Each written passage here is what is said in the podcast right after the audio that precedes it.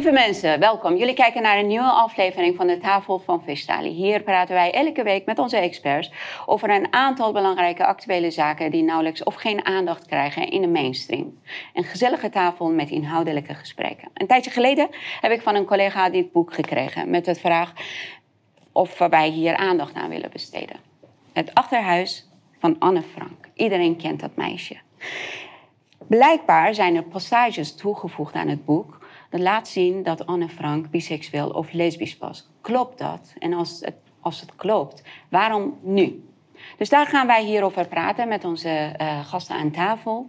We praten met, even kijken, Fred van het End, psycholoog, onderwijzer en schrijver. We praten met medisch researchjournalist en schrijfster Desiree Reuver. Mijn collega, onze complotonderzoeker en complotexpert Patrick Saval. En schrijver, zegt dat dan ook maar. Ja, oké. toch? En schrijver. En hij heeft zeven boeken geschreven. Is dat goed? en mijn sidekick en buddy voor vandaag is uh, onze award-winning EI-consulent... Aart Miedema. Aart Miedema, ja. Ja, welkom. Ik begin met jou gelijk. Aart, kan je je kort voorstellen? Nou, ik uh, ben uh, Aart Miedema. Uh, overdag werk ik als consultant in de AI. Maar s s'nachts heb ik een podcast waar ik complottheorieën analyseer. En het nieuws van de dag, genaamd The Analyst. Samen met mijn co-host Patrick. Oh, Patrick was vorige week hier hè, als sidekick. Zeker, zeker. Ja, zeker. superleuk, superleuk. Nou, dankjewel dat je... Maar als ik meteen eventjes heel flauw mag doen... is dat analyst, is dat met een i of een y?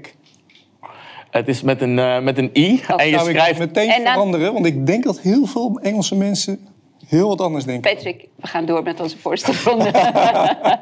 Kon ik even laten. ja, nou, we beginnen gelijk met onze eerste item. Uh, jij gaat ons daarover uh, bijpraten. Maar voordat we beginnen, wil je ook kort iets over jezelf vertellen? Ja, heel kort. Fred van het End, 45 jaar. Ik ben vader van twee dochtertjes, vijf en acht. Daarom is dit boek voor mij ook best wel heel erg belangrijk vanuit inhoudelijk perspectief, denk ik. 16 jaar docent, uh, waarvan 11 jaren op hogescholen en universiteiten in Nederland en Duitsland. Top. Dankjewel dat je hier bent. Je hebt uh, ons een kort filmpje gestuurd van jezelf. Dit gaan wij nu kijken en dan komen we terug bij jou. Oké. Okay. Dus toch, Anne Frank is non-binair. Hoe heb ik dat al die jaren niet kunnen zien? Mensen, deze wereld is helemaal gek geworden. Boven is onder en onder is boven. Nou niemand gelooft het toch meer. Iedereen weet toch dat dit niet kan. En daarom is het zo belangrijk dat wij met z'n allen ons eigen onderzoek blijven doen, na blijven denken en al die bespottelijke zaken gewoon teruggeven aan de mensen die ze naar ons toesturen. Want wij moeten tegengas bieden. Wij zijn de groep die dat kan. Ik vind het heel leuk om deze middag met u een hartstikke mooie discussie te voeren. Dat moeten we ook blijven doen. En we moeten vooral blijven lachen. Want dit is allemaal gewoon zo krankjorum dat het weer leuk is. Toch? Oké, een hele fijne middag. Doei! Vertel ons meer over het filmpje die, uh, die wij net gezien hebben. Ja, dat, dat Anne Frank verhaal is natuurlijk een, uh, een verhaal waar zij wordt geportretteerd als een lesbienne. Hè? Iemand mm -hmm. die uh, daarover fantaseert. Ja, dat kan natuurlijk heel goed zo zijn. Ik weet dat ik ook, ook kind ben geweest. Ik heb ook over van alles gefantaseerd. het is misschien een beetje ongemakkelijk om dat in de context van Anne Frank te zeggen. Maar um, ja, dat is, dat, dat is dus heel natuurlijk. Zou zo kunnen zijn. Maar de vraag is altijd van, moet je dat ook willen? En in mijn optiek is Anne Frank gewoon een absoluut icoon van Nederland. En afgezien van de wiet komen de meeste toeristen toch echt wel naar Amsterdam om uh, in de rij te staan voor het Anne Frankhuis en het achterhuis te komen. En daar het verhaal van Anne Frank mee te krijgen over een mei meisje wat in de hele oorlog uh, een dagboek heeft gehouden en aan het, aan het einde ook nog gearresteerd is en weggevoerd is afgemaakt is, als het ware. Het is een heel belangrijk, iconisch verhaal voor alle Nederlanders en voor iedereen die Nederland kent. Dus om daar dan vervolgens in te willen fietsen dat het eigenlijk een lesbienne was, is in mijn optiek echt schandalig. Maar eh, wij moeten voorkomen dat wij iedere week een ander onderwerp schandalig vinden. Hier aan tafel. En dan zitten we met z'n allen. Oh, dit is schandalig, oh, dat is schandalig. Maar het, het, het is veel belangrijker om de helikopterview te gaan, uh, gaan pakken. En te gaan kijken van waardoor gebeurt dit nou? Hoe komt het nou dat ineens iedereen zo woke is... en dat al die wokige mensen zo mondig zijn geworden... en dat allemaal maar durven te zeggen, ook over een icoon... waar je eigenlijk af moet blijven. Nou, in mijn optiek komt dat omdat uh, de, de, de ESG's en de DEI's, dat zijn bepaalde waarden, de uh, Sustainable Development Goal-achtige waarden en de, de, de, woke ideology, inclusion en diversion, hè, eh, de diversity moet ik zeggen. Nou, die waarden worden allemaal ons opgedrongen. En dat gebeurt dus met de multinationals van deze wereld. We hebben een, breed scala aan multinationals. En die zijn voor hun financiering absoluut afhankelijk van de rijkste mensen op de aarde. En dat zijn de BlackRock, de State Street, de Vanguards, de, de JP Morgan Chase. Nou, dat soort partijen. Die sponsoren hen met, met de, eh, de aanvoerder Larry Fink, hè, die CEO. En die dwingt die bedrijven om woke te zijn. Maar waarom? Om, eh, nou ja, ik, ik denk dat er zitten drie hoofddoelen achter. Uh, een van de belangrijkste doelen is daarbij controle. Het controle uitoefenen op het bedrijfsleven. Want als jij die bedrijven zover krijgt dat zij woke ideology gaan, eh, gaan introduceren, dan, dan, dan, dan, ja, dan heb je ze dus bij de balls, om het maar even heel grof te zeggen. En dan moeten ze wel naar jou luisteren. En dan kunnen dus de miljardairs toch over het, eh, ja, het, diverse bedrijfsleven toch controle houden. Middels dat, die ene vlag waar ze allemaal onder, uh, onder geschaard worden. Nou, het tweede doel is denk ik eh, greenwashing. En ze willen al die bedrijven die toch wel ja, soms hele foute dingen doen voor mensen. Hè. De, denk aan suikers of denk aan allerlei vettige substanties die aan allerlei eten zitten, et cetera. Ja, dat, die naam wil je niet hebben. Als een McDonald's, een Burger King, een, een Lays. Dat zijn al, en, die kunnen op die manier een soort van groen uiterlijk krijgen. Een groen, een nieuw leven hebben. En die uh, CEO's die zien er daardoor heel erg goed uit. Uh, ja, en, en dan zou je dus zeggen dat derde doel is duurzaamheid. Hè? En het derde doel is dat ze echt iets goeds doen voor de wereld. Maar uh, nee, het gaat eh, voornamelijk om, om geld. En, en ja, dus ze willen op deze manier ook, um, als het ware, ervoor zorgen dat het globalisme veel meer ruimte krijgt. Dat is eigenlijk het derde doel, eh, het globalisme. Want het globalisme eist, predikt als het ware, een wereld waar iedereen hetzelfde is. Waar er geen man-vrouwen meer zijn, maar allerlei verschillende genders. Iedereen is eenheidsworst. En we, passen allemaal onder die mooie regenboogvlag. Dus uh, als jouw doel globalisme is, dan heb je ook een ander doel, wat er natuurlijk bij hoort, is de economie. Want hoe groter je markt is, je afzetmarkt, hoe meer je gaat verdienen. Dus ja, dat, dat, derde doel, dat globalisme, is ook een hele grote. Dus in die, in die drie doelen zit als het ware verborgen waarom ze dit aan het doen zijn. Okay. Zullen hier aan tafel ook nog andere ideeën zijn hierover? Daar ben ik zeer geïnteresseerd in. Maar ik, ik, ik vermoed dat dit vooral om, om geld en controle gaat. Ja. Hoe kijk jij hier naar? Uh, ja, zeker deze controversie. Uh, hoe ik hier eigenlijk tegenover sta, is, vind ik dat ik dit geen schandaal is. En dat, uh, dat eigenlijk de, de, de ophef heel erg overdreven is hierover. Um, het is al bekend. De, deze feiten die in dit boek nu tevoren, deze passages, die staan in het originele dagboek van Anne Frank. Dat is in 1987 uh, ja, als erfenis gegeven aan de, aan, aan het Oorlogsmuseum, of uh, het Oorlogsherinneringsmuseum van Nederland. En die hebben ervoor gekozen om een volledigere versie uit te geven van het dagboek van Anne Frank. En daar staan deze passages in, die in het origineel door de vader van Anne Frank zijn gecensureerd, omdat die uh, ja, te schokkend waren voor die tijd. Uh, en dit was, dat was voordat het boek succesvol werd. En uh, ja, dit zijn passages die toen gevoelig lagen. Maar die later om volledigheid toch wel naar buiten zijn gebracht. Er zijn meerdere, meerdere... Het is niet alleen seksualiteit wat er uitgefilterd is. Wat er bijvoorbeeld ook uitgefilterd is... Anne Frank schrijft hele negatieve stukken over haar moeder. En dat ze er ruzie mee heeft. En over het andere gezin wat erbij zit. Er staan ook hele negatieve stukken over. Uh, en die zijn er ook uit respect voor de doden toen op dat moment uitgehaald. Um, dus uh, dat is... Dus seksualisering En uh, je, familie ondermijnen, dus je, je moeder ondermijnen. En zo zaten in haar dagboek. en die hebben ze eruit gehaald. Ja. En is later, later ter volledigheid is het uh, na, ja, na de dood van uh, Otto Frank. Ik vraag me af, een meisje van 13, toen was hij 13 toch? Toen, toen ze met, een meisje van 13 in de oorlogstijd, die je moest vechten om te overleven, is een beetje raar. Het komt gewoon heel... Want ik heb zelf ook oorlog meegemaakt, hè? Ja. Ik was uh, tien toen oorlog begon. Wat, wat misschien ook wel interessant is om te weten... is dat Anne Frank al wist dat het boek uitgegeven ging mogelijk uitgegeven ging worden. Hoe? Het dagboek. Uh, omdat er een oproep was geweest op de radio, uh, vanuit volgens mij Radio Oranje, dat ze op zoek waren naar verhalen uit oorlogstijd. En toen is er door haar zelf al bedacht, terwijl ze dus nog in het achterhuis zat, um, van dit is misschien wel een heel interessant verhaal wat in mijn dagboek staat. Dus toen is ze begonnen aan een nieuwe versie ervan, die meer geëdit is, meer volledig. Dus dat is de B-versie van het dagboek, zoals die beschreven staat. De A-versie is de originele dagboek. De B-versie is wat ze zelf van plan was om uit te geven na de oorlog. Uh, mocht ze het uh, overleven. En die is wat meer geëdit, wat meer volledig gemaakt. Uh, en het, de versie van het dagboek van Anne Frank, wat eerst uit is door de vader. Dus dat staat bekend als de C-versie. Is uh, samengesteld van allebei die, dus de, haar originele dagboek en de geëdite versie, nadat het bericht op Radio Oranje was geweest.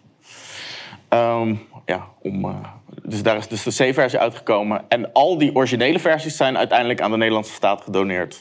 Okay. En die hebben daar de volledige, ik heb, alle drie de versies uitgegeven. Ik heb, ik heb ook een uh, artikel gezien, uh, die was in 2017 uitgebracht. En daarin stond duidelijk dat Anne Frank een trotse lesbienne was. Maar hoe kijk jij als psycholoog hiernaar? Naar alles wat, wat hij gezegd heeft nu. Ja, heel mooi dat je zo'n uh, A, B en C versie uh, verhaal schetst. Dat wist ik niet. Dat vind ik zeer interessant.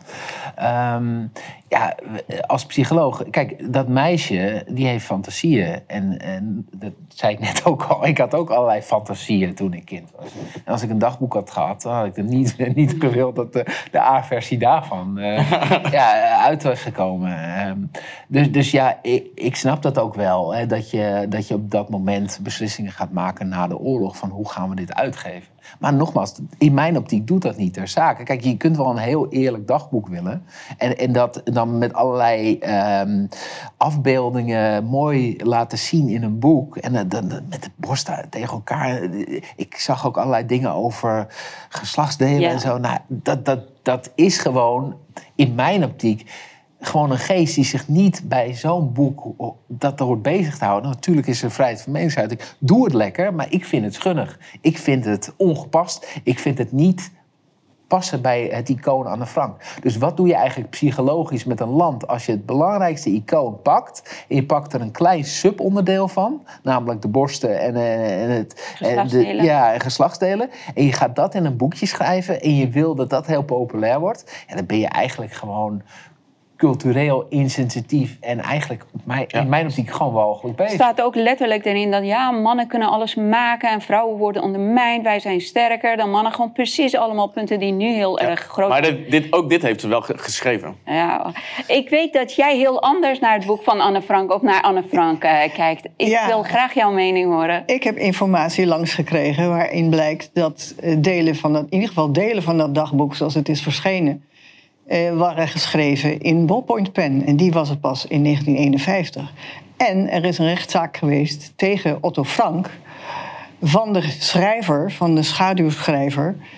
Uh, van dat dagboek... Uh, want Otto Frank die liep binnen op de royalties... en deze man is weggezet met een schijntje. Dus ja, dat is weer een hele andere invalshoek op het geheel. Uh, ja, die rechtszaak is verloren dat is uh, ook wel iets wat erbij gezegd moet worden. En dat het verhaal van die ballpoint pen, dat is een misverstand wat is ontstaan omdat uh, de notities van Otto Frank met ballpoint pen zijn geschreven. En dit is in een rapport wat op een gegeven moment is gemaakt in een onderzoek. Is er dus geschreven, er zijn delen met vulpen geschreven en dingen met, ba met ballpoint pen. Maar die delen die met ballpoint pen op die officiële documenten waren geschreven, waren de aantekeningen van Otto Frank tijdens het editingproces. Nou, maar als ik naar mezelf terugga, toen ik 12, 13 jaar oud was, was ik niet met dat soort dingen bezig. Van borsten tegen elkaar en weet ik veel. Ik, uh, ik keek behoorlijk veel porno toen ik... Ja, ik ben iets ouder dan jij. dat was er toen nog niet.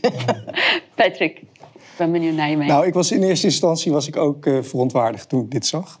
Dan heb ik dat op Twitter gezet. Er kwamen ongeveer dat soort commentaren voorbij.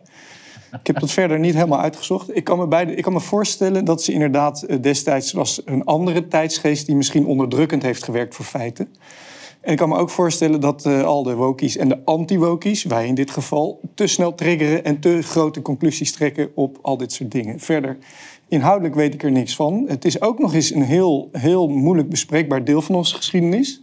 Dus dat rechtszaken worden verloren en niet, dat zegt me helemaal niets. Uh, maar, uitzoomend, uh, je ziet wel degelijk inderdaad dat de huidige woke-trend tot dit soort dingen leidt. Specifiek, dit boek. Ik ga er niet al te veel over zeggen. Ik zag het op mijn Twitter ook voorbij komen wat hij zei. Ik ben geneigd dat wel te geloven. Ja. Het, gaat erom, ja, even, het gaat erom of Anne Frank echt was of niet. Of dit boek echt door haar is geschreven, is haar dag.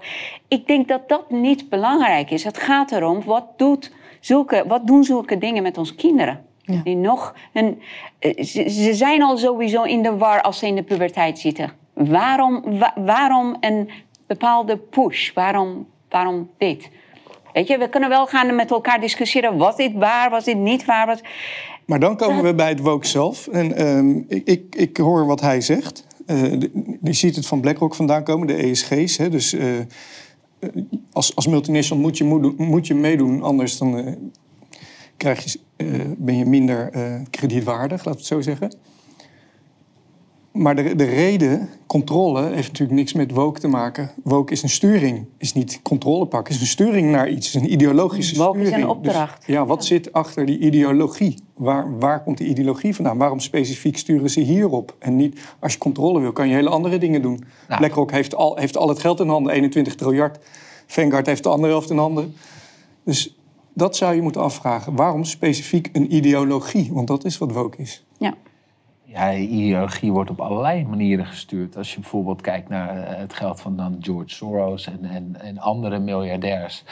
dan gaat het bijvoorbeeld naar kick-out Zwarte Piet. En dan gaat het naar. Nee, maar dat, die, die constatering klopt. Maar ja, jij zegt het gaat om controle. Maar je gaat geen ideologie naar binnen fietsen om controle. Dan kan je, dat kan je op een hele andere ja, waarom niet? Natuurlijk heeft het met controle. Hoe geeft een ideologie controle? Dit gaat om ontmenseling. Dit gaat om iets veel fundamentelers. Dit gaat, ik, ik noem ja. het onthemeling. Maar daarmee controleer je toch de boel? Als jij uh, ja, mensen hun cultuur kort door afneemt. de bocht. Ja, misschien kort door de bocht, maar dan moeten we het even gaan, uit, uh, gaan uitdiepen. Nou, we hadden het hier met uh, Laurens, Laurens Buis over natuurlijk laatst, hier Mhm. aan tafel. Mm -hmm. En um, ik heb het ook met anderen besproken, politici en weet ik wat allemaal. En het zou zomaar een CIA-machinatie kunnen zijn. Daar was mm -hmm. Laurens het ook wel mee eens. Toen ik dat uh, een jaar geleden, twee jaar geleden op mijn Twitter schreef, werd ik nog uitgelachen. Maar het heeft alle schijn ervan uh, ja. dat, er een, dat het een machinatie is. Maar met welk doel? Wat zit erachter? Dit, dit is niet iets menselijks, dit is iets onmenselijks. Ben jij hiermee eens, uh, Aart? Um, ja, ik, ik denk dat je niet overal... Kijk, de CIA heeft natuurlijk heel veel plannen... en heeft, heeft heel veel gekke experimenten gedaan... en is niet vreemd van ideologieën de wereld inwerpen. Maar ik, ik ja, ik, ik denk dat niet alle destructieve ideologieën uh, centraal gestuurd moeten worden. Ik denk dat het, uh, het, communisme organisch heel schadelijk is geweest voor alles wat er in de wereld gebeurde, net als het, het fascisme. Ik, ik denk dat je niet echt een, een, een, hand van achter de schermen voor nodig hebt, maar dat het eerder. Ja, maar die hand die achter de schermen die staat vast. Dat zegt hij ook al. Dat, is, dat zijn die ESG's. Die hand ja, is, maar de, maar de punt. ESG is, is, nog, is nog niet zo lang geleden. Dat is, dat is, de woke-beweging is ouder dan dat die ESG gestuurd Nee, dat is niet waar. Nee, dat is Nee, Zeker dat als je kijkt naar, Nee, naar, naar, de, naar de onderliggende ideologie. Waarom zeg Waar jij dat het niet waar is? Nou, in de jaren zestig uh, is dat opgekomen. Hè? In, in uh, voorbereiding van deze uh, zitting hier heb ik even uh, gekeken waar komt het ESG eigenlijk vandaan. Hè? Dat is, en, en dat, dan gaat het over environment en governance. Hè? En, en als je naar environment en governance kijkt, uh, kijkt, dan zie je in de jaren zestig al verschillende trends. Uh, uh, vanuit Amerika komt het ook de, de Clean Air Act, de Clean Water Act. Dat, dat zijn ook manieren geweest om de governance, dus de, de sturing vanuit de overheid richting de bedrijven op een manier te krijgen die, die de overheid bliefde, als het ware, die, die ze wilden. En, en in de jaren tachtig Is nog strakker getrokken hè, door, door steeds meer regelgeving eromheen te bouwen.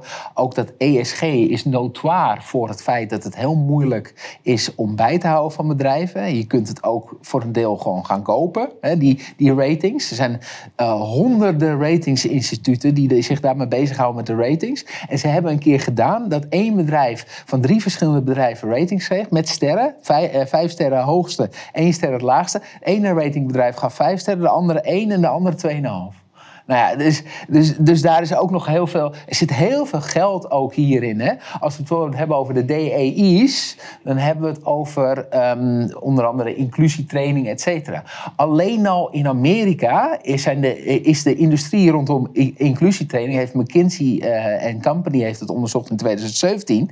En alleen daar al in Amerika was het in 2017 8 miljard euro. Wat daar aan trainingen werd uitgegeven door multinationals om hun. Uh, workstaff inclusiever te krijgen. En diverser en, meer diversiteitspushend als het ware. 8 miljard in 2017 alleen al in de Verenigde Staten. Dit is een miljardenindustrie wereldwijd. Die gaan tientallen miljarden in om. Ja. Even een laatste dus, vraag. Dus daarom, daarom, zeg ik, hè, als jij zegt het is geen controle. Ja, ik heb het gevoel het is maar wel waarom controle. zoiets pervers? Okay. Want wat is het? Even, ja, even terug ja, naar het boek van dat Anne is een goede Frank. vraag. Dat is Ja. een goede vraag. Even terug naar het boek van Anne Frank.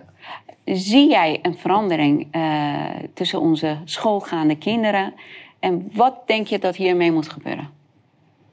Nou, met dat persoonlijk. Ik zou zeggen. Uh, nee, dat, dat, dat valt fout op deze tafel. Ik zou zeggen verbranden, maar dat ja. doen we niet. We verbranden geen boeken. Dus laat het lekker bestaan in zijn eigen. Hè. Het is het beste als boeken gewoon blijven. Want dan kunnen we er gewoon over praten. Dat is het beste. Uh, maar dat, dat boek, ja. Weet je, ik vind het gewoon geen pas hebben om dat aan kinderen te geven. Want die raken er alleen maar verwarden door. En ik zou zeggen, zet nou een, moratorium op het geven van dit soort boeken aan kinderen.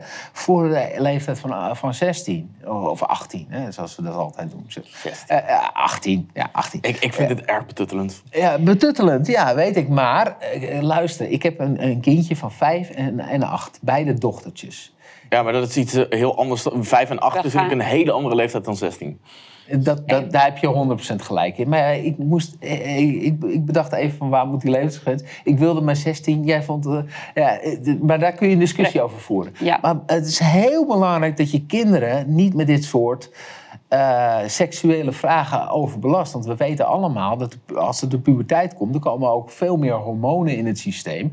En dan ga je erover nadenken. Dus alles heeft zijn tijd. En om dit allemaal naar voren te schuiven, dan krijg je al die verwarde kinderen die we nu hebben. En dus al je die ziet gender... een verwarring in onze kinderen. Ja, die school. gender reassigning therapy, hè, dat is explosief gesteken. Als we het al Mm. over exponentieel hebben, dan, dan is dat aan het, aan het stijgen. In Amerika alleen al, dat is um, met letterlijk honderdduizenden aan het stijgen van een, een bijna nulpunt tot waar we nu zijn in Amerika. En in, in, in, in Nederland is gewoon een voortuin van Amerika. Dus dat gaat hier ook gebeuren. Allemaal verwarde kinderen die misschien denken aan hormoonblokkers op leeftijden waar het absoluut niet, niet hoort. Wat is de rol van, uh, van vader en moeder hierin? Ja, dus jij zegt betutteling, ik snap je, maar we moeten die kinderen beschermen. Daarvoor zitten we hier. En als het, kijk, ik kan best lachen met iedereen, et cetera, maar als we het over, over kinderen hebben, dat zijn mijn kinderen ook, hè?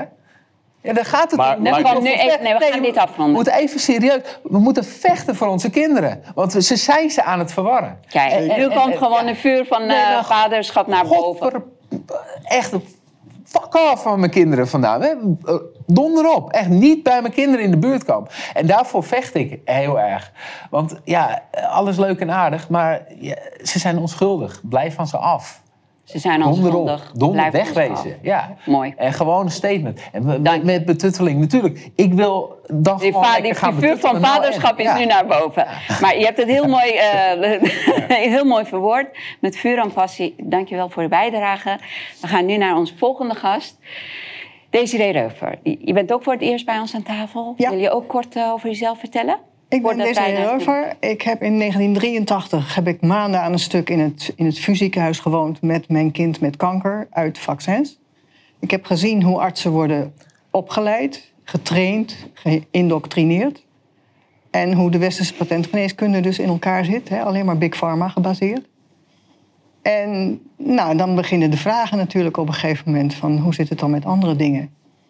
Eh, vanaf 1998 ben ik gaan schrijven voor een blad wat naar artsen en apothekers en therapeuten ging. En daar hield ik me bezig met levensconforme geneeskunde. Dus dingen die met het lichaam meewerken in plaats van oorlog maken tegen het lichaam, zoals allopathie doet. In 1998 werd ik gevraagd om een artikel over vaccinatie te schrijven voor het blad Educare. En dat artikel, de mythe van vaccinatie, of het failliet van de mythe, dat is nog altijd ergens op internet te vinden. En vanuit dat ben ik eigenlijk de matrix ingevallen. En heb ik inmiddels spreekbeurten uh, over, nou, ik denk tien verschillende onderwerpen, orgaandonatie, maar ook dus als laatste uh, seksualiteit als wapen van maatschappelijke ontwrichting. Want zo wordt dit hele verhaal gebruikt. En wat heel belangrijk is, wat ik absoluut gezegd wil hebben ook, is dat uh, kinderen, hun hersens zijn pas volgroeid met het 26e jaar. Ja, Dan klopt. is de frontale cortex in staat om echt beslissingen te nemen. Zullen wij eerst naar het filmpje kijken die je hebt meegenomen? Ja. En dan uh, kan je daarna verder hierover praten. Ja. I hate um being emotional on camera, but I don't really know who else to talk to because I can't afford to see my therapist anymore because of the whole insurance thing. I just want to say I wish that the adults around me when I was a kid didn't agree with me that something was wrong with me. I wish they didn't reinforce those ideas by medicalizing me and probably sterilizing me and cutting off body parts and you know I don't understand how they could literally stitch me up and then cut me more. I don't I don't understand. I um I just I wish the adults had told me that I was okay and I was good and that bad things didn't happen to me because I'm bad or I deserved them. So please for the kids in your life, girls like me, boys too, you know, if they think that they're born in the wrong body, don't agree with them. Don't. Don't let them think that they were born in the wrong body. It's horrible. I thought I had a disease and I had to take medicine and cut off my body parts to fix it. It's horrible to tell a child this or allow them to continue to think it if they bring this thought to you. Um, I don't know if I'm going to keep this video up. Um, I'm exhausted. Everything is hard, but um, this has to stop. It's it's the enabling of self harm and self hate. My doctors assisted me in mutilating myself. I was already cutting it home and starving myself. I bragged about losing eight pounds in a day after my top surgery. Heftig filmpje. Heel heftig. Ja. En het geeft eigenlijk heel goed het, het probleem aan. Dit meisje had echt gewild dat er iemand tegen haar had gezegd toen ze in die verwarring kwam, waar jij het over hebt, dat er niks met haar aan de hand was. Dat het goed was zoals ze was. En dat er niet meteen geknipt en geplakt en gedaan moest worden in haar lichaam. En dat is dus wat ik zie, dat nergens eh, krijgen die kinderen waarschuwing daarvoor. Van wat een puberteitsblokker is niet onschuldig. Nee. Het is gemaakt, eigenlijk, dat product, voor het castreren van zedendelinquenten.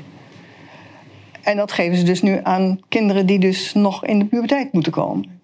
Het is ook niet gevaarloos. De FDA heeft daar allerlei rapportages van bij volwassenen gebruik van wat er allemaal mis kan gaan met het gebruik van dat product. En eh, ja, eh, om dat op kinderen los te laten is natuurlijk misdadig.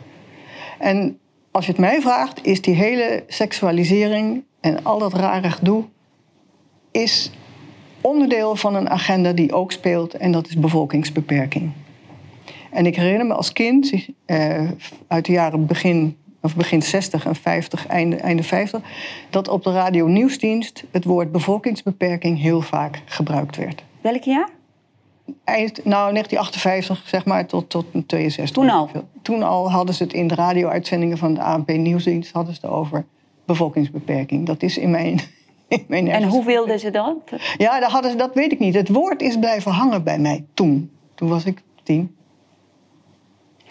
En je zei dat jij ook eh, heel lang in het ziekenhuis hebt gezeten met je... Ik heb dag en nacht gewoond met mijn zoon in dat ziekenhuis. Maar je zei dat het door vaccin... Hoe, hoe weet je dat? Is dat bevestigd door de artsen? Of... Nee, nee, nee. De, de artsen gaan dat niet bevestigen. Want die zitten in de mantra... vaccinaties zijn veilig en effectief. En dat krijg je er niet meer uit. Dat is een branddeur voor hun gedachten. Dan komen ze onmiddellijk in de cognitieve dissonantie. Maar is dat goed gekomen met je? Nee, nee, nee. Hij is overleden door de chemotherapie.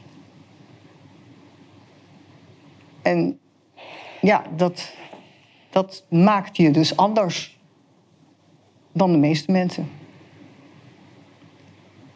En ja, ik geloof, dus een, ik geloof dus een heleboel dingen niet meer die mij worden geserveerd.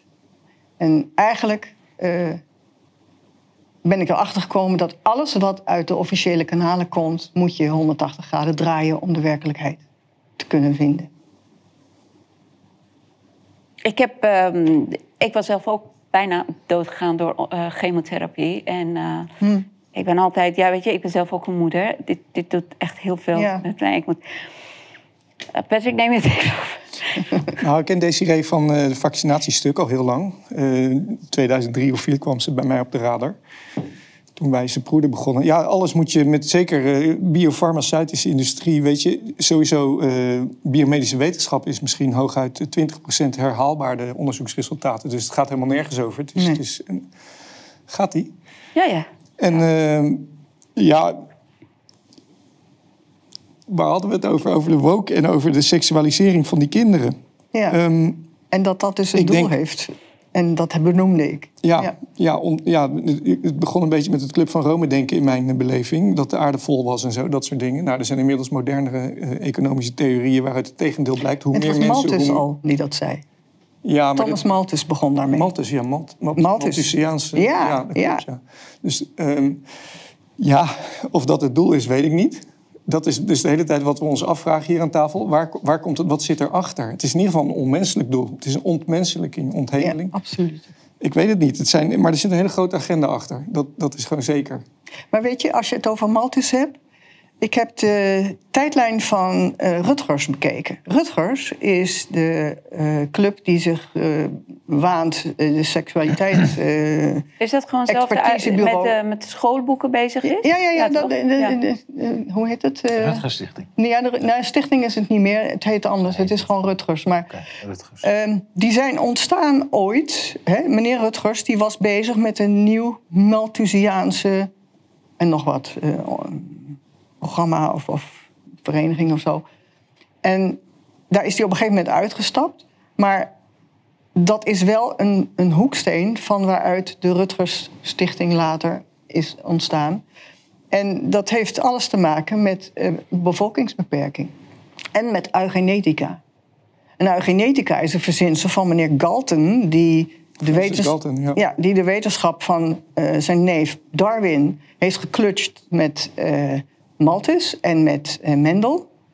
En dat werd de eugenetica. Die is van Engeland overgestroomd naar Amerika en van Amerika naar Duitsland. En daarom is Hitler daar ook mee aan de gang gegaan met Lebensborn en zo.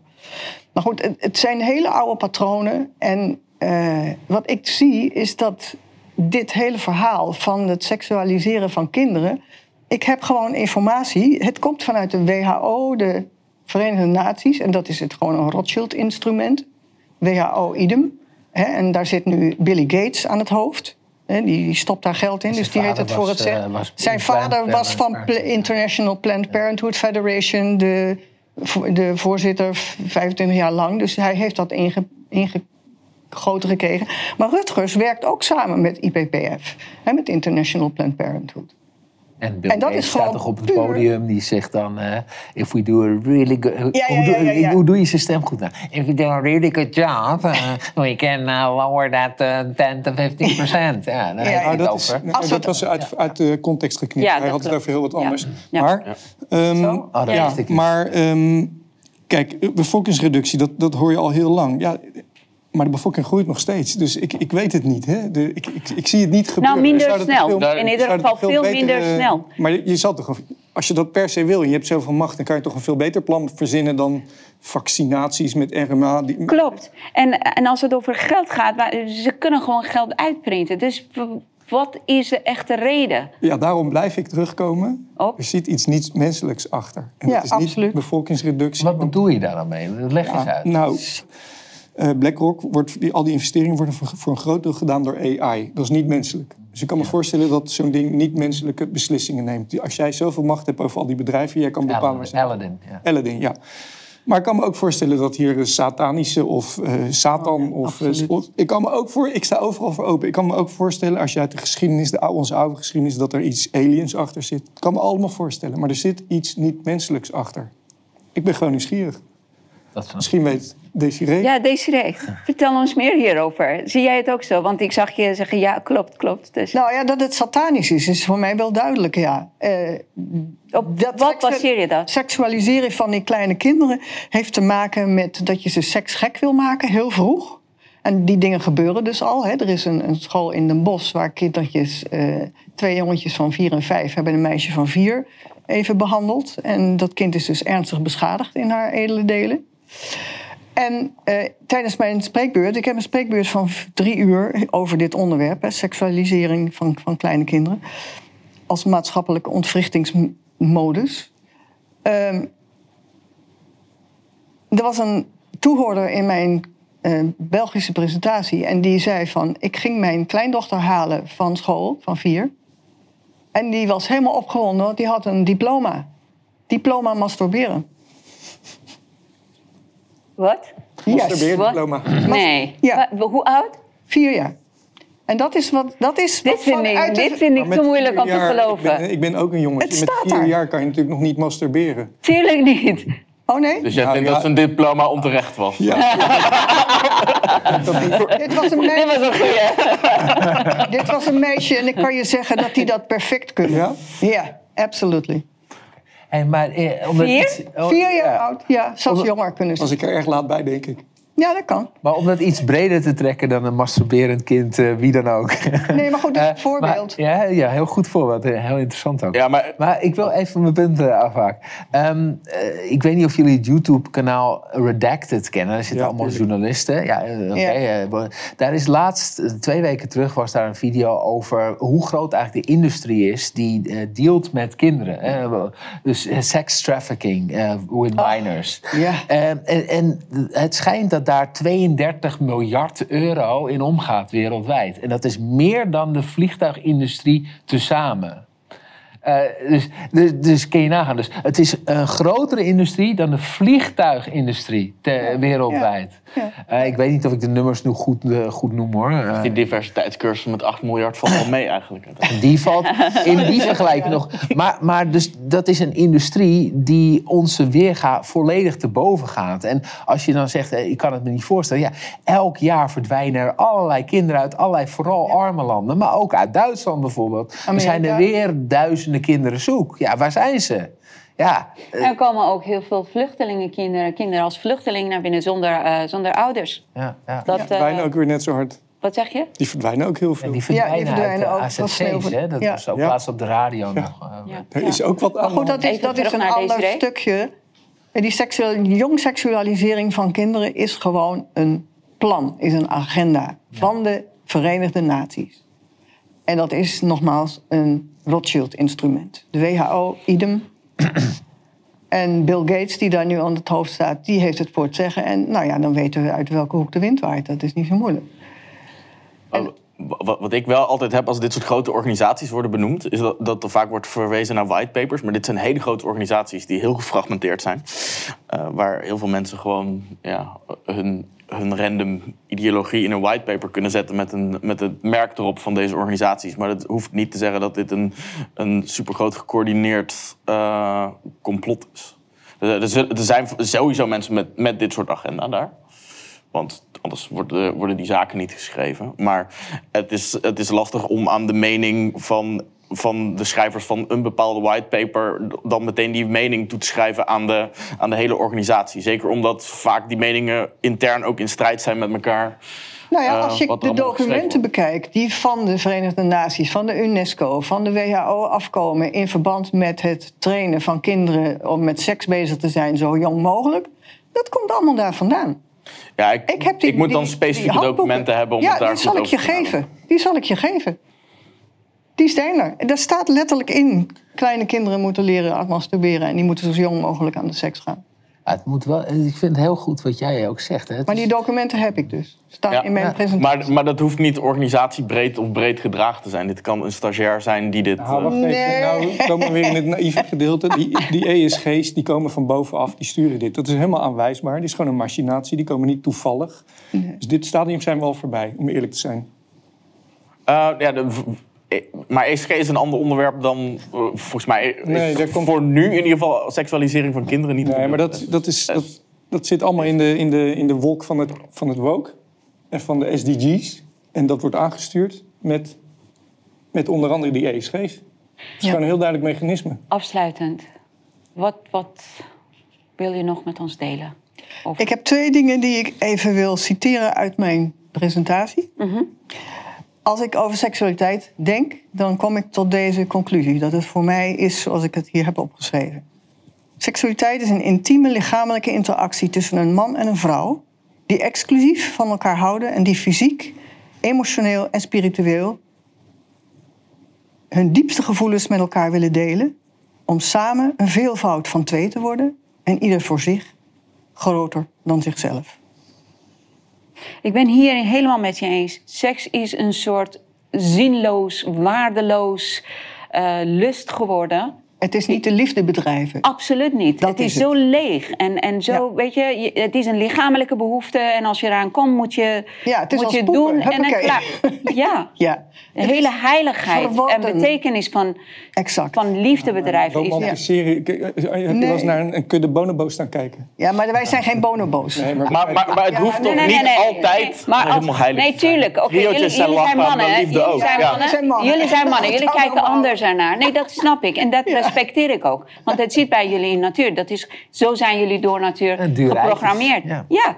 En bij vrouwen was bijvoorbeeld 50 jaar geleden... als jij een meisje als hoer of bitch noemde... dat was een hele grote belediging. Nu is een, eh, gewoon een, een compliment... Dat ze, het, een- ja, ja, ja. de- de hoer. Zeker niet. Zeker niet. Misschien in sommige kringen, maar... eh, Ik ben blij om het zo te horen. Ik hoop dat dat niet zo gemeen, algemeen is. Maar seks wordt als een zinloos ding gezien die... Een tijdverdrijf, spelletje. En als je kijkt naar eh Goedele Liekens bijvoorbeeld... die geeft alleen maar spelletjes en, en foefjes. Hè. Het gaat niet over liefde. Het woord liefde wordt niet eens gebruikt daarin. hoeft niet. Ik, en ik, eh, ja, het, weet je, zo worden hoeft geen liefde te zijn, weet je dat. Nee. En, en ik ben ervan overtuigd, mannen kijken anders naar seks dan vrouwen. Heel maar de- de- dat verschil wordt ook steeds minder, hè. Maar mannen, bijvoorbeeld, als een man een vrouw leert kennen en ze willen samen een kind hebben en dat, die vrouw is zwanger, dan daalt meteen het testosterongehalte bij die man. Omdat de natuur. het zo creëert dat hij dus niet meer buitenshuis gaat jagen, wat hij eigenlijk eh, altijd heeft gedaan, maar dat hij dus bij zijn gezin blijft. En er is dus een hele ik hersenarchitectuur. denk dat Genghis Khan het hiermee oneens is.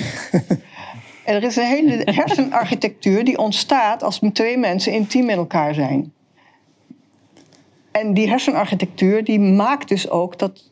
Daar zitten stoffen bij die maken dat. Vasopressine maakt dat die man bij die vrouw blijft. ter veiligheid van de kinderen en ter voortbestaan van de soort.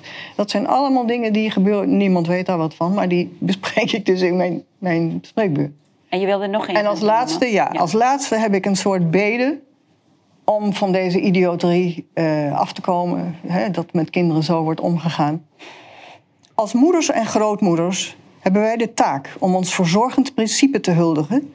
door waar en wanneer we maar kunnen het mensonterend politiek narratief te ontkrachten door te leven, te delen en uit te leggen wat de ware betekenis en functie is van de sacrale menselijke seksualiteit. Dankjewel. Dankjewel voor je bijdrage. Mooi. Patrick, je hebt eh, twee beelden, dit keer in plaats van een fragment. Ja, nou, um, geschiedvervalsing. Ik heb hier een willekeurig uh, paar beelden genomen. Uh, wat je hier ziet is um, de perceptie in een bevolking over wie de nazi's heeft verslagen. Ik vond dat enigszins toepasselijk vanwege de oorlog in Oekraïne. Mm -hmm. En wat je ziet uit het kranten, krantenstuk, en wat je ook ziet uit die poll, is dat uh, aanvankelijk in Franse bevolking was iedereen ervan overtuigd dat het Rode Leger de nazi's heeft verslagen. Dat is natuurlijk ook historisch correct. Die hebben 400 divisies verslagen, terwijl uiteindelijk de, de Atlantische coalitie er misschien een stuk of 20 heeft aangepakt. Het verhaal is op zich complexer, hè, want er was die Lend-Lease en alles. Maar goed, in, in de basis hebben de, heeft het Rode Leger... Maar wat je ziet is dat dat verschuift. En dat op dit moment iedereen denkt dat de Amerikanen ons... of dat de Amerikanen de nazi's hebben verslagen. Wat natuurlijk maar deels waar is. Nou, je ziet het eigenlijk overal. Toen ik op een gegeven moment uh, na 9-11, zoals de meeste mensen wakker werden... en je gaat onderzoek doen, blijkt eigenlijk dat alles wat je geleerd hebt... heeft op zijn minst een andere kant. Maar in ons deel van de wereld is het meestal ook fout. Nou, dat is natuurlijk super irritant. Dus je bent, je bent, ik ben al 20, 30 jaar ben ik bezig met een soort uh, opnieuw leren van geschiedeniswegen. Welke feiten wel en niet waar zijn. Proberen maar er is bijna niet achter te komen. Is natuurlijk, dit wilde ik gewoon even met jullie delen. Dit, dit, zie, je ook, dit zie je ook in wetenschap. Al die fake science, die hele nieuwe uh, feiten. Je ziet het in de, je ziet het in de kosmologie, je ziet het, je ziet het in de archeologie. Je ziet. Wat wij leren is eigenlijk gewoon een, een, een voorgeschreven waarheid. Niets anders. En meestal niet de juiste. Meestal in dit deel van de wereld, in het tijdsgevricht waar wij nu leven, de meest winstgevende. Dat ook nog eens. Nou ja, en inmiddels zijn er, uh, toen wij begonnen in 2003 of 2004, waren er misschien uh, eventjes, waren er 10.000 wappies. Die noemden wij toen zappies vanwege onze website. Inmiddels zijn er, Zapruder, Inmiddels zijn er misschien wel 3, 4 miljoen wappies. Die zijn allemaal klaarwakker. Die zijn het allemaal aan het meemaken. Die zijn alles weer opnieuw aan het ontdekken. En op een gegeven moment weet je eigenlijk niet meer wat je nog kan vertrouwen. Uh, dat wordt alleen nog maar erger met alle nieuwe uh, deepfake en uh, generative AI. Want we zitten eigenlijk nu al op het punt dat je niets meer kunt vertrouwen. Mm -hmm. nou, dat gaat een gigantische crisis geven. Dat wordt nog groter dan, dan de, dan de woke-crisis. Mensen worden nog verwarder daardoor de wereld gaat er wel beter door worden. Want de enige oplossing die erop is, is uh, je gaat het alleen maar heel klein houden. Ik ga alleen nog maar mensen vertrouwen waarvan ik samen in hetzelfde wereld heb rondgelopen en met wie ik in overeenstemming ben over wat zij als perceptie hebben. Begrijp wat ik bedoel? Ja, ja, ja absoluut, absoluut. En de geschiedenis uh, veranderen heb ik ook letterlijk meegemaakt. Ja. Ik was uh, negen toen in Iran machtsovername gebeurde. Ik zat op school toen. We hadden geschiedenisboeken die wij ook moesten gewoon leren. Op school kregen wij geschiedenisles. En en dan in 79 gebeurde die machtsovername. En volgende jaar gingen wij terug naar alle geschiedenisboeken waren van A tot Z anders. Echt anders, letterlijk. Niks was hetzelfde. Ja. En toen dacht ik bij mezelf, maar geschiedenis is iets die gebeurd is. Hm. Hoe kan je het daarna veranderen? Dus vanaf dat moment dacht ik, nou, ik geloof niks meer wat ik, uh, ja, wat ik uh, voorgekouwen krijg. Dus dat ja, heb dat ik echt juist, letterlijk meegemaakt. Juist, en toen hadden ze geen AI of zo. Nee, dit is van alle tijden natuurlijk. Ja, ja, ja. Het is van alle tijden, zo ver terug. Maar neem de geschiedenis rondom dat boek. Ja, ik zou niet meer weten wat er echt gebeurd is. Mag je niet hardop zeggen, want dan krijg je de hele bende over je heen. Daar heb ik ervaring genoeg mee inmiddels. uh, maar ja, wat, het, het, op een gegeven moment krijg je... Wat is dan de realiteit? Klopt. Dit gaat, dit gaat een nog grotere crisis geven dan die gekke seksualisering en die woke. Ik heb ook uh, ooit een keer op uh, advies van iemand gekeken naar een documentaire. Second World War, uh, The Untold Story. Het is een documentaire van zes uur lang. Ja, meer nog, ja. ja, ik vond het interessant om te kijken. Ik zeg niet of het waar is of niet waar, want ik vertrouw niks. Maar dit geeft jou gewoon ook een andere kijk naar alles. Dus, je hebt wel een instrument om hiermee om te gaan. Ja. Dat is complotdenken. Complotdenken is, is, ter, is denken in termen van, van patronen vooral. Mm -hmm. ja. Patronen hebben de neiging zich te herhalen. Patronen hebben... Alles, alles zit in patronen. Uh, ik heb daar een boekje over geschreven hoe je daarmee om moet gaan. En dus je, feiten op zichzelf zeggen eigenlijk niks meer. Kan van alles zijn. Maar op een gegeven moment ga je toch een patroon zien. En als je toch ook kijkt naar cui bono, wie heeft er baat bij, means, motive, opportunity, dat soort dingen. Als je even wat afstand neemt, ga je toch. Maar dan nog kan je het niet zeker weten. Wat is de waarheid? Eh, De Hollywoodisering van onze, van onze in, dit, in ons deel van de wereld is dat op dit moment, hè, maar is van alle tijden. Hoe kijk jij hiernaar, naar wat eh, Patrick zegt? Eh, ja, geschiedenis is natuurlijk altijd al een beetje het, het verhaal geweest van wat de overwinnaars en de, en de heersende macht op dat moment eh, naar buiten wil schrijven. Eigenlijk is, hoe ik het zie, is elk, elk deeltje geschiedenis is eigenlijk meer een afspiegeling van die tijd en wat mensen willen zoeken in het verleden. ehm, dan wat er misschien daadwerkelijk echt gebeurd is. En het komt gewoon omdat niet alle informatie is beschikbaar. En kijk, soms zijn er, komen er geheime documenten naar buiten waaruit ineens te lezen is wat er heel veel dingen die er zijn gebeurd. Bijvoorbeeld bij de val van de Sovjet-Unie, toen daar eh, hun archief ineens openbaar kwam. En dat er ineens van, oh, dit hebben de Sovjets gedaan. En, eh, en dat soort zaken. Dus, eh, maar ja, buiten dat soort momenten om is het heel lastig om te weten wat, wat, wat de echte waarheid is. En ook omdat heel veel mensen het zelf niet eens weten. Zelfs, zelfs denk ik in de, in de. Want ja, uiteindelijk oorlog en geopolitiek is deceptie in ieder geval van je tegenstanders. Nou ja, wat mij te binnen schiet is eh, als je de. Eh, er zijn mensen die hebben de biografieën, autobiografieën gelezen van de Gaulle en van Churchill en van Eisenhower. En, en, en, en daar komt dus helemaal nergens eh, het woord eh, Holocaust of zo in voor. Oh, dus we zijn nu holocaust aan het kennen. Ja, dat hoort- wordt gewoon, ja. Nee, hoort er ook bij. Ja, dat ik. hoort er ook Ja. bij. Ja, Maar klopt. ah, dat zijn 7000 pagina's en nergens staat iets van gaskamers of weet ik veel. Dus Ja. Maar ook dat ja, staat willen ze, schroeven. bij, tijdens een, bij een autobiografie wil iemand over zich algemeen zichzelf heel Ja, heroïs autobiografie opstellen. En ik denk, eh, ik denk dat het een heel lastig onderwerp is om te zeggen van... oh ja, ja dit, dit heb ik super lang laten gebeuren. Eh, wisten we wel van door onze inlichtingendiensten, maar... Ja, we, moesten eh, toch onze legers besparen om eh, dit soort dingen. Dus ik, ik, ik, ik kan me heel goed voorstellen dat het niet een onderwerp is waar je trots op bent. Dat je tijdens je biografie gaat zeggen van ja, we wisten al vanaf 1943 dat dit aan de hand was. Omdat de Polen het ons verteld hebben. Maar ja, we hebben er niet zoveel mee gedaan. Nee, kijk, je, je autobiografie is je legacy. Dus dat Ja. is het minst, minst onbetrouwbare document dat er is waarschijnlijk. Nou ja, goed, dan kun je naar andere dingen gaan. Ja, nee, maar ik begrijp, ik begrijp David wat je Cole, zegt. die- Ja, die documentaire heb ik Die gezien trouwens. Maar ja. Nou, in het dat- algemeen weten we gewoon niet wat er gebeurd is. nee, maar goed. Dat, En weinig dat mensen staan dus- daarvoor open. Alleen al deze constatering, want dat is het, staan Ja. te weinig mensen voor open. Die, die Ja. schieten in de hik op het moment dat ze iets, iets krijgen wat niet bij hun wereldbeeld past. Ja, Die gaan mij dan lastig vallen op Twitter, terwijl het eigenlijk gewoon... cognitieve dissonantie. Laatste vraag wil ik aan jou eh, vragen. Ik, ik keek je gewoon vragend kijken naar, eh, naar, naar onze gasten. Dus eh, heb je een vraag of heb je een Nou ja, mededeling? kijk, als we het over geschiedenis hebben, eh, we hebben hier allemaal, eh, jullie hebben allemaal gelijk als het gaat over geschiedschrijving en hoe dat vervalst wordt en dat de winnaar eigenlijk de geschiedenis maakt.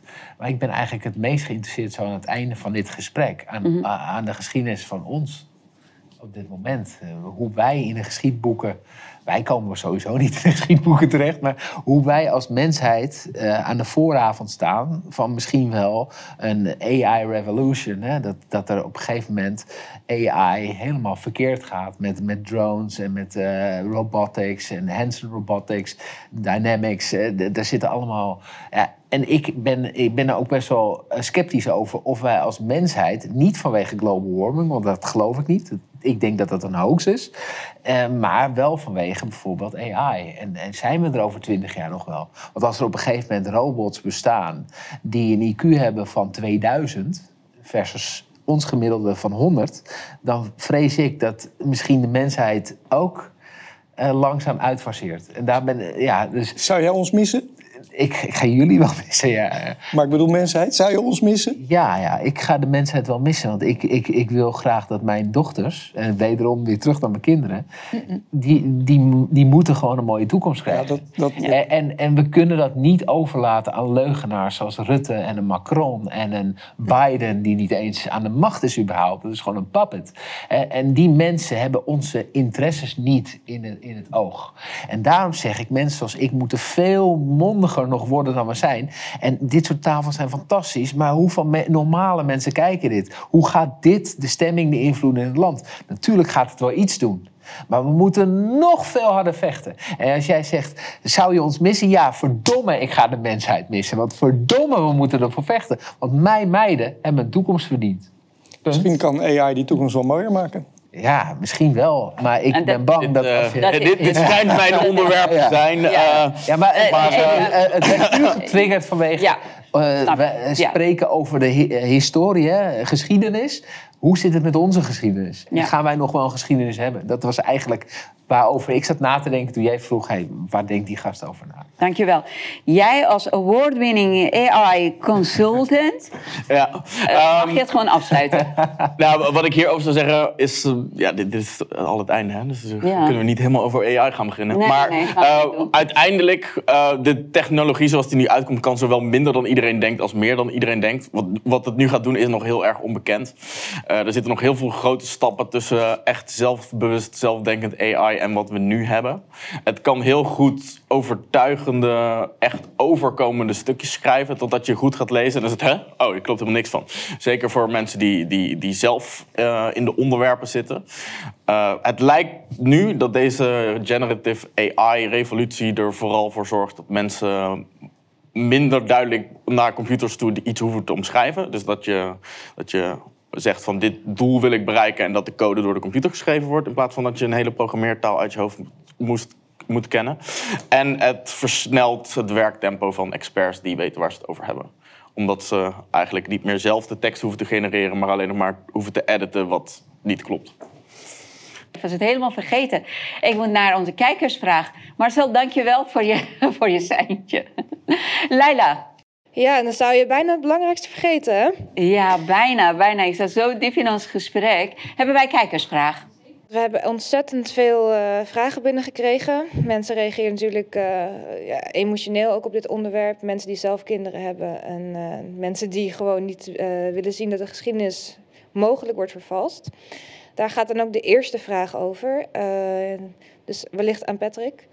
Hoe weet ik welke bronnen ik wel of niet kan vertrouwen wanneer het op geschiedenis aankomt? Patrick? Nee, dus, nee, dat is een misvatting. Er zijn geen betrouwbare bronnen of onbetrouwbare bronnen. Je hebt informatie die plausibel of correct is, punt. Je kan een bibliotheek binnenlopen en je kan een eh, stripboek pakken en denken dat het waar is. Je kan dezelfde bibliotheek binnenlopen. En je- dus er zijn geen betrouwbare bronnen. Dat is, een- dat, is een- dat is gewoon niet correct. Je hebt betrouwbare informatie of plausibel overkomende informatie, punt. Ik heb hier nog wel iets aan toe te voegen. In de geschiedenis beoordelen ze bronnen ook vaak met hoe openbaarder de eh, informatie was in de tijd dat het gebeurde, hoe groter de kans dat het niet waar is. Dus als er een geheim archief open gaat van iemand of iemands eh, geheime, da- eh, dan is dat betrouwbaarder dan iemands dagboek wat ergens ligt. En dat is nog betrouwbaarder dan alle marketing messages die ze de wereld in hebben gestuurd. Ja, ik zou zeggen... Nou, ik wil er nog heel, heel kort iets over zeggen. Ik denk dat het heel belangrijk is dat je kijkt naar de financiering van de bron. Als er, als er financiering achter steekt eh, van, van de mainstream-achtige zaken, dan, dan kun je eigenlijk wel ervan uitgaan dat het een bepaalde kant op gaat, dat het gebiased is. Dus, dus kijk naar de financiering, wees er eens kritisch op. En als het vanuit een echt onafhankelijke bron komt, dat is al heel erg moeilijk om erachter te komen, maar dan kan je er iets beter van uitgaan dat het zou kunnen kloppen.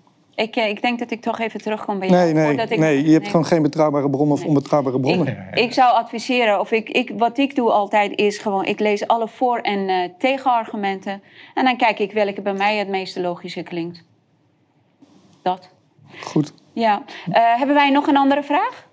Dan de tweede vraag, deze is voor Fred. Iemand zegt: Ik ben zelf docent en dien dit boekje ook te gebruiken in de klas. Hoe zou Fred hiermee omgaan als hij dit boekje moest voorlezen? Heb je als docent enige invloed? Ja, ik zou het gewoon weigeren. Ik zou het niet doen. En eh, de meeste docenten hebben nog wel echt wat autonomie. Alleen eh, is het zelfdenkend, echt reflectief vermogen bij docenten veel lager dan mensen over het algemeen denken. Eh, dat valt eh, echt zwaar tegen. Ik denk dat eh, letterlijk 60% het gewoon zou oplezen. En, en 30% zou het ook oplezen, maar zou er wel iets over, na, eh, over denken. En 10% zou het niet voorlezen. Daar ben ik er één van. Ja. Dankjewel. Hebben wij nog een vraag of waren dit eh, alle vragen?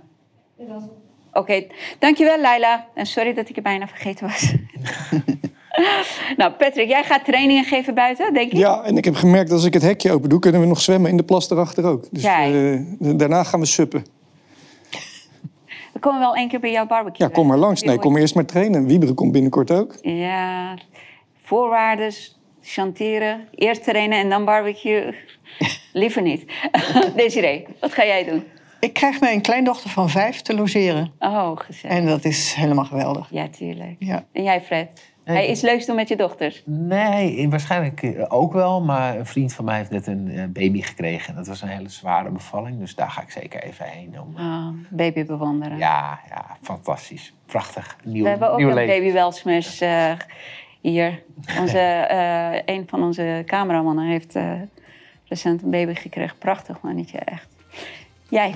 Eh, ik ga denk ik eh, hopelijk zowel de horizontale als de verticale mambo dansen. Wat een afsluiter, heerlijk. Lieve Ja. mensen, jullie bedankt voor het kijken. Ik heb genoten. Ik hoop dat jullie ook genoten hebben. En eh, nou, geniet van jullie weekend. Doe iets leuks. Zeg tegen mensen die jullie ervan houden dat jullie zeker van ze houden. Dus zeg ik hou van je. Ik hou ook van jullie allemaal. En ik zie jullie graag volgende week.